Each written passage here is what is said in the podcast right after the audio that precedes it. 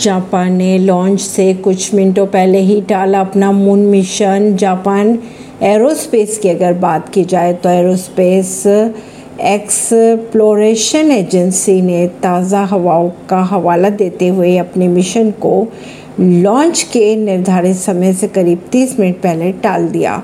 खराब मौसम के कारण पहले भी लॉन्च को टाला गया था। जापान चंद्रमा पर अपना smart lander for investigating moon भेजेगा जो चंद्रमा पर उतरने वाला उसका पहला स्पेसक्राफ्ट होगा।